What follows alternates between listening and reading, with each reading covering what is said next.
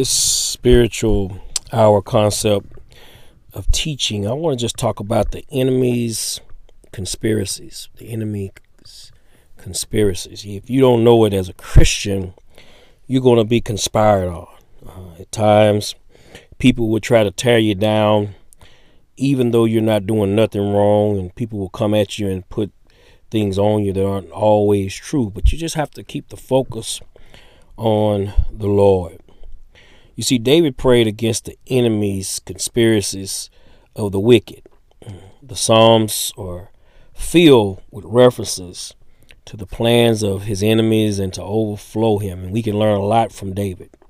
But we can notice that his prayers were the key in destroying these plans and bringing him deliverance.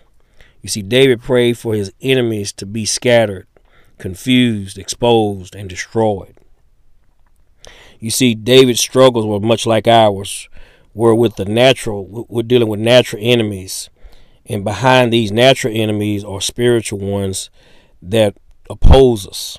You know, and because David was tied to the to the Davidic kingdom. You see, Jesus was to come through his line of, of his bloodline and sit upon the throne.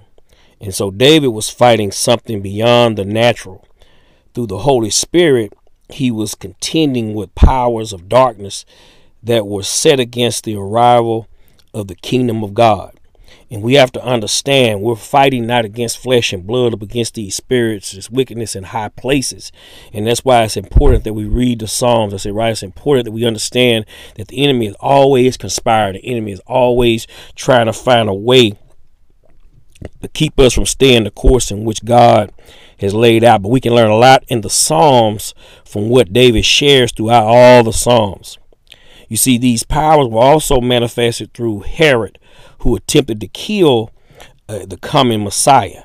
You see, Herod was driven by spirits of fear and murder.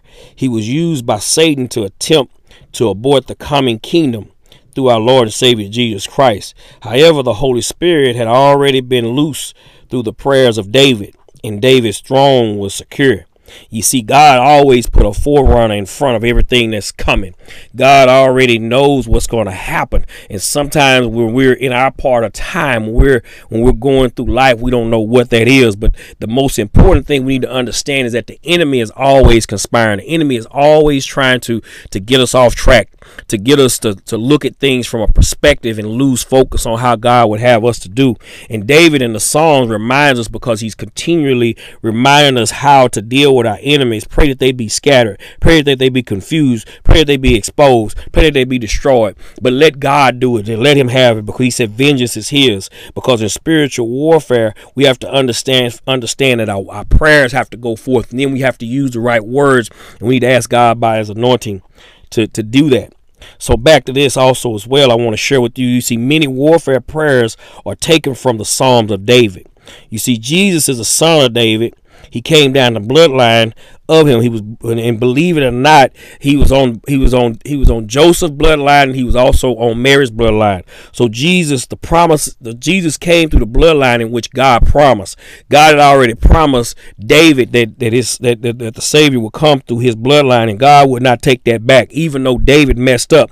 And that's how God is about His word. He fixed it. He made it right to where this could still happen.